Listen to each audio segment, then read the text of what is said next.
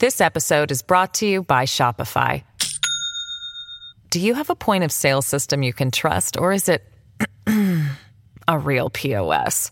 You need Shopify for retail. From accepting payments to managing inventory, Shopify P O S has everything you need to sell in person. Go to shopify.com slash system, all lowercase, to take your retail business to the next level today. That's shopify.com slash system. It's time for Baldry's Beat. Keith Baldry, Legislative Bureau Chief for Global News. Good morning, Keith. Good morning. So, you know, I know you heard my conversation there with Surrey White Rock M L A Trevor Halford, who mm. I think has done a good job standing up for those uh, tenants yeah. in his riding. They've been frozen out, we've heat been, turned we've been off. Carrying those stories on Global. Yeah, um, Halford's uh, been out there. Appointment. And he's not making this political. No, he's just sticking up for his constituents. Yeah, and he's doing good work, and he's uncovering more of these instances of tenants literally appear to be being frozen out. Yeah. You know, like so, literally frozen out. Yeah. So they, yeah. They're, they're in these relatively low rent places. And right. you have to wonder what's going on here. Is it, are they trying to force them out so they can jack the rents from nine hundred dollars, which is, you know, pretty low rent in, in uh, anywhere in Metro Vancouver, to eighteen hundred dollars or twenty-two hundred dollars if they were to move out? Sure. And suddenly maybe the heat magically comes back on. So, this is why people can't move out. So even if they turn the hot no. water out, where are you going to go? Yep. You know, you got nowhere else to go. So, so Halford's sticking, he, he, apparently he's got another meeting tonight, I think. Yes, on the way out of the studio here, like he said, after Global did covered that first one, mm-hmm. okay, and the heat's been turned back on there, you got to wonder if the heat would be on if Global hadn't gotten involved or this M, this M L A had not gotten, gotten involved, but the heat's back Global on there. Global coverage can lead to a lot of changes. Oh, yeah. Sometimes. And then he heard about this other one, and I just spoke to another tenant there, no heat, no hot water, and he says he's got a meeting tonight at another one mm-hmm. that he's heard about in Surrey. Yeah, so... So... You know, this could be more common than you think, especially some of these older buildings.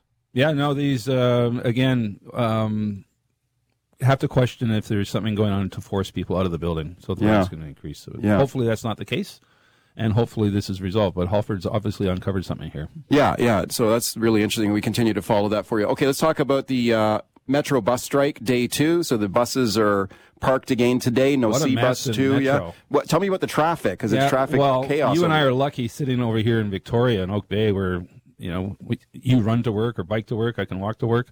Uh, just talked to some of my colleagues in the Global newsroom. I was actually wondering why. You know, I'm trying to phone certain people. I phone every morning. Alicia, our noon producer, usually contacts me by nine nine thirty. No contact, and then finally she gets through to me saying her twenty-five minute commute took an hour and a half. Uh, bumper to bumper. So again, people are, are really arriving to work later than usual because it's just a mess to get around in, in Metro. Yeah. Yeah, but the buses stopped. It's traffic chaos there. For for one hundred, one hundred eighty people are on strike and we snarl the city. And I'm told when you when you actually look at the difference between what the union's looking for and what management is offering, because it's only one hundred eighty people, even though the percentages are are vastly different. The union looking for something like twenty-five percent over three years, the, the management offering thirteen percent. When you total up the wages, though, it's only like a, a couple hundred thousand dollars between the two sides in terms of the cost to TransLink. But the concern I think TransLink has is that if you were to give a twenty-five percent wage increase to this union, other unions would want the same, and that would start Uh, um, lead to a much higher wage package in terms of expense. But you're right, one hundred eighty people. The gap on a percentage basis is big, but when you it's like less than one percent. It's like zero point zero something well, percent well, of the total of the total, of the total wage budget bill, of the total the bu- wage bill. Right, that's what transport. The union's arguing. Yeah. Zero, just give us the money. It's like just uh, it's only one hundred eighty people. And, come on. And so TransLink's arguing, well, that that sets off a domino that others would want the same, and then the bill would be no billions of dollars. So yeah. Um, not sure how this is going to be resolved. It's, it's. I don't think it's easy for the government just to say we're going to impose a contract. Uh, there's su- Supreme Court ruling back in twenty fifteen of federal, the Supreme Court of Canada, that really shackled the government's ability to step into collective bargaining and end it. Hmm. So the government doesn't have the power that it used to have a decade ago because the, the Supreme Court ruled you just can't come in and suspend collective bargaining rights. So that's something to keep in mind here. Um, we're still waiting to see if Vince Reddy is appointed special mediator. That What's the difference between a regular mediator no, and a special mediator? I'm not mediator? entirely well, sure. Well, I know, I know one difference. Uh, I was listening to Harry Baines talk about this yesterday. That one of the, the powers that a special mediator has is he can make recommendations that are made public. Yes. So this would put more That's pressure true. on the parties. And, and works within a defined time frame. So Vince Reddy was a special mediator in the Fraser Valley dispute, and he was given ten days to come up with those recommendations. My understanding is if he's made special mediator in this case, it's not going to be ten days. It's going to be a much shorter window to make these recommendations, and they will be made public if he's appointed special mediator. Um, I don't think anything's going to happen today. I don't think there's going to be any move from the government. It's just going to play out. You know, it's going to be a terrible commute uh, going back on on the. But the bus is supposed to be running the buses tomorrow. Yep. Okay. Yeah, and then you get into the issue of um, essential service levels, which I think yeah. we've got. Okay, let's talk about that, because now we've got this fight over whether this should be declared an essential service or not, and strike strike action should be limited as a result. So let's listen to the opposition leader here first, B C United leader Kevin Falcon. Let's listen. What they need to do is establish minimal levels of service, because it is an essential service, and that way, while there's an ongoing dispute taking place, the public is still being served. In the absence of that, government will be forced to use the heavy hammer of legislation. Certainly, that's the last tool you no. want to use. Your thoughts? Well, as Harry Baines pointed out yesterday, uh, there is a tool already in place. It's it's the Labour Board's ability to set essential service levels. So this occurs from time to time in labour disputes where the parties go to the Labour Relations Board, argue about essential services. We've seen this in healthcare, seen it in education. Um, for example, say nurses were to go on strike in a hospital. That doesn't shut the hospital down. Right. They have yeah. to have maintain essential service staffing levels. Right. So presumably that's going to occur in this dispute if they get to this point. So in terms of, you know, shutting down the SkyTrain. Do you think it should be an essential service? Like, I was listening to you on the Global News Hour last night, and you were pointing out that typically under labor law in B C, an essential service is something that affects like the life and limb life of and people, limb. right? Yeah, it's not protecting your commute. Yeah. It's not about convenience. It's not about your ability to, to get to work or go shopping or whatever. It's life and limb. So you, you apply that to healthcare. Sure, of course. So I was thinking the employer, if they get to this point, can probably argue successfully in front of the L R B that the SkyTrain gets people, uh, or even a prolonged bus strike. Transit and SkyTrain get people to medical appointments. Yeah, right. At which yeah. they need to, to protect their health care. Sure. So I would assume the L R B would probably maintain some sort of essential staffing levels at um, at SkyTrain and, and potentially other transit. But it means just in a hospital situation, you would have fewer operations. There'd be fewer staff to perform abilities. So presumably it would have an impact on the number of SkyTrain uh, trains, for example, operating if you have fewer staff doing the, doing the work. But we're still not there. We're a long way from that. But um, we may get to that point. Let's listen to the Labour Minister here. So this is Labour Minister Harry Baines. Should the, uh, the bus service be declared an essential service? Listen to what he says here. That option is available now under the code. Parties can reach out to the Labour Board, and they put their cases together and uh, uh, and uh, declare certain areas of this uh, service as essential service. It has happened. It happens all the time. Okay, so I guess he's saying it's it's not up to the government to declare it essential service. It's up no, to the parties. Up, it's, up, it's up to the Labour Board. Okay, right. But the parties have to go and, argue, and ask for make, it? Make their cases. What what what they think the essential service? Why hasn't that been done already? Well, because there's been no strike on SkyTrain. Oh, okay. Yeah. yeah. Well, what about the bus service? Though? I'm sorry. Well, I think in usually labor disputes that happens after there's a bit of job action. Okay. So we got two days. Yeah. I don't think anything's going to happen until next week after t- after today. Um, which gives a little bit of breathing room for. How everyone. bad could this get? Do you think? I mean, it sounds like the two parts are the two parties are very far apart, and they're dug in here. They are, and it's. Uh, but again, it's, it's not a lot of money to the, to TransLink. Yeah. I mean, the union's correct to point out it's like zero point zero zero five percent. Whatever. But it's like you said, does it trigger other? It's the domino effect for other unions, which should trigger a whole. Now they don't have the same situation that we've got in the broader public sector in, in B C.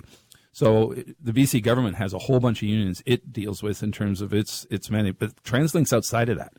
So we have the Me Too clauses, as they're called, in public service, public sector union contracts, which says if one union gets a little more than another union, the other union gets to play catch up. So yeah. you give a you give a bigger than usual increase to one union, that triggers the Me Too clause for other unions. That's not in effect. My understanding is not in effect in TransLink.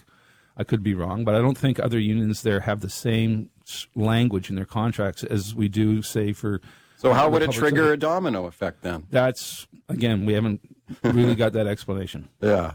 Okay, this is interesting. I, I, I can see. So the House comes back in two and a half weeks. Yeah. Um, but again, I go back to um, the government doesn't have the hammer it used to have of ending a, a legitimate strike. Nor do they want to. I mean, this is a labor-friendly government. Oh, yeah, no, they want this. I mean, how, you could you could do a, a drinking game on how many times Harry Baines says the best deal is one reached at the bargaining table. Yeah. I think he said it eight times yesterday. You'd be drunk. Yeah. Yes, yeah. Okay, real quickly, uh, shake up here, provincial politics here. Ellis Ross, mm-hmm. the M L A for Skeena, the former elected chief of the Heisla First Nation, announces he will be running federally for the Federal Conservatives. Your thoughts? Yeah, big loss to B C United, big gain for Pierre Poilievre. I mean, Ellis Ross, highly regarded. Um, I think he, if Poilievre forms a government, I would think Ellis Ross is in cabinet. Um, wow. But it's bad news for B C United. This is now the seventh M L A bailing from provincial politics. Mm. And we're still waiting to see what Mike DeYoung's going to do. Lots of speculation Mike DeYoung's going to run federally as well. He hasn't declared one way or another. But that would be a big loss to United as well. So it's, uh, again, good news for, for the Federal Conservatives, a bit of a hit for, for B C United. And again, this is, this is not surprising. This has been, this rumor or this suggestion has been kicking around forever. In fact, Ellis Ross posted a video on Facebook a few months ago openly discussing that he was thinking of jumping to the federal Tories. Yeah, yeah, yeah. He's, he's he's very open about stuff right. like that. If you ask him a question, he gives you a straight answer on. Um, it's also bad news for the federal N D P because the riding up there, Skeena, Taylor Bachrach is the M P up there for the N D P. Presumably, Ellis Ross would run against this guy well, and Ellis could Ross beat him. Has way more name recognition. I think he'd win up there. I think he's had a very good shot of winning. In fact, yeah. if you look at the current polling, and again, the, the next election is not for a year and a half. So many things can change. But right now, I mean, Poilievre could run the table in B C. There, I don't think there's very many safe N D P or Liberal ridings in B C yep. right now. I think maybe uh, Don Davies in um, Vancouver Kingsway might be last man standing when it comes mm. to maybe Laurel Collins over here in Victoria, mm. maybe.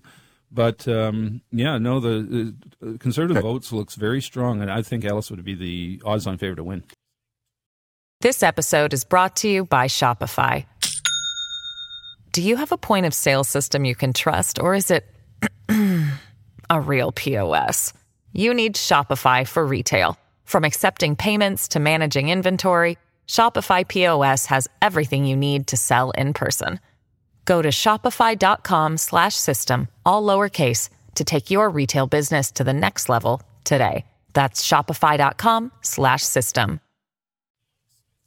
Yeah, the phone lines are open, six oh four, two eight zero, nine eight nine eight, star nine eight nine eight on your cell. Larry in Logan Lake. Hi, Larry, go ahead.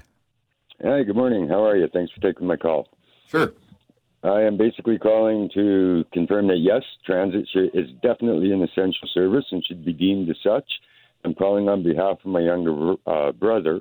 He lives in Surrey, just over the Port Mann Bridge, and has to get into Coquitlam for work. The man works for seventeen dollars an hour. An eight-hour day fetches him one hundred thirty-six dollars, and the government, of course, takes a third of that right off the top. Uber wants one hundred twenty dollars a day. Yeah, Needless yeah, the say, Uber he's not, at, he's not at work today. No. And he will not be returning to work until transit gets back into service. Thank so, you, Larry. You know, you know, hopefully today it's over and we don't see any more disruptions. The other, other story that's unfolded is this huge increase in Uber. Shame on Uber taking advantage of people. Come on now.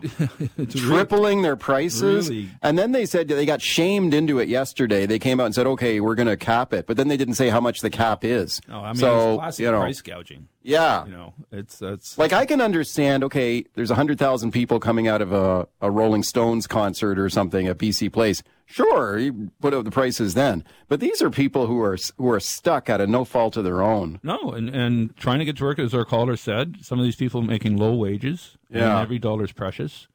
Um, so to suddenly, you know, someone making seventeen dollars an hour expecting to pay sixty bucks for a short oh, Uber brutal. ride is pretty bad. Yeah, Tim in Kamloops. Hi, Tim, go ahead. Yeah, yeah. I uh, lived uh, during the uh, in Vancouver during the last transit strike in the early two thousands, and I had to walk to work uh, or downtown, and then take the SkyTrain that was running for free. So I think if they can do something which is going to give evoke some sympathy to the workers' plight, nobody wants a strike. It's inconvenient. So that's what happened at that time. That would have been, like I said, early two thousands. And very quickly, in regards to Ellis Ross running and maybe beating Taylor Bachrach, uh, we uh, Keith said it. There's an eternity in political timing. And what's going to have to happen is people are going to have to pressure Pierre Poilievre to expound more on his own policies. Plus, I do think there could be a ripple effect of what happens down in the States on November the fifth. Thanks, guys. Thank you. Yeah, well, we said it before, Poilievre is yet to really reveal many details of his platform. But right now, he doesn't have to because the next election is still, you know, October twenty twenty-five. So there's no no reason for him to, to do that right now. He can ride the high polls for a long time. Jim in Surrey. Hi, Jim. Go ahead. Good morning, gentlemen. You know, with Mark Miller shutting down the scam schools or go-to-school, not-go-to-school schools, I don't know what you call them, uh, I think those schools should be completely shut down that, they're, that are existing. They should be fined, seriously fined. Anyone who came into Canada to, to deceive Canadian taxpayers and get a passport should be immediately deported. The Canadian taxpayer should not be fitting the ball for the ball for that kind of nonsense. Sorry about that. Our dogs are barking. But, okay, you know, okay. Thank you, thank it, you for the call. Yeah, one, one thing that's uncovered, I think a lot of people are unaware of, just how many of these sh- shady private institutions are out there. These ghost colleges, um, yeah. these dip- diploma mills. Yeah, the the, the the minister called them puppy mills yeah. at one point. yeah, I mean these these are on top of other shady establishments. Yeah. I mean, we I heard a. Um, immigration expert on N W last night uh, talk about how some of them are on top of massage parlors. I mean, they, you know, they do not give out real education. It's, no. just a, it's just a phony exercise. So there's a number of them in B C, and we'll see. Selena Robinson is working, the uh, uh, post-secondary education minister is working on a plan to crack down on these.